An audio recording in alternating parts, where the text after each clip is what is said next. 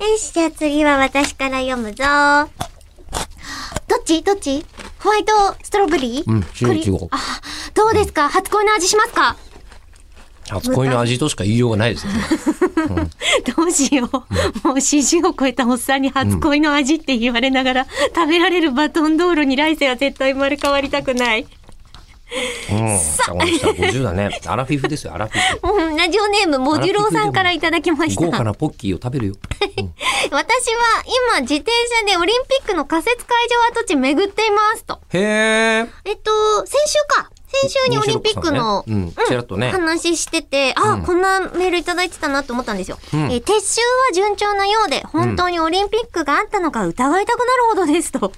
えーそうこねれを収録日に送っても、リスナーの皆さんには一月遅れの報告でつまらないと思い、あえて収録直後を狙ってみました。すごい。うん2ヶ月も期間が開くと、お手軽タイムカプセルみたいで楽しくないですか と。あ、でもわかりますよ。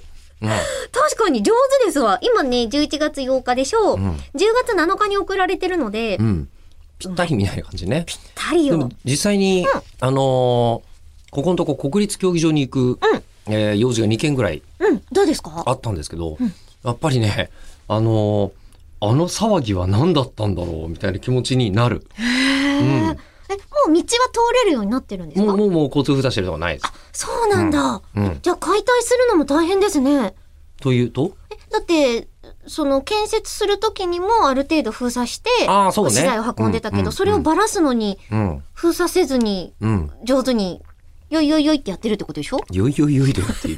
なんて言え ばいいえのよっと。、あの、国立競技場とかは、もともと交通規制してた、そのオリンピック用の入場の制限だけ取っ払ってて、建物は残ってるじゃないですか。なるほどはいで、仮設会場って、その有明の方とかにあったやつとかは、もう完全に撤廃しちゃってるはずなんで、まあ、また全然違うことになってる。有明の方まだ行ってないですけどね。おオリンピック終わってかね、ら。近いから行ってるかと思いきや。残念ながらまだ、ん前は通ってないですね。そっかそっうんか。でもやっぱり東京体育館とか見ると、えー思い出しますよ。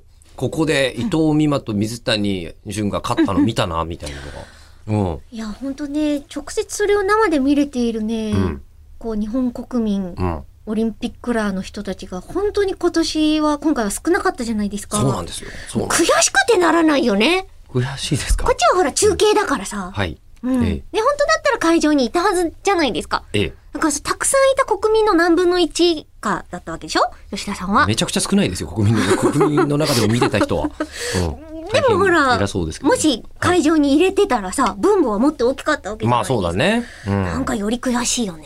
やーでもまあやれたことだけでも素晴らしかったがあっ確かにて、あの時に我慢してたから、今ほとんどこう、感染者数が少なくなって、プレミアムリスナーの収録ができるんです。ありがとあうございります。がとうございます。あり引がとうございますき続き頑張ろうはい。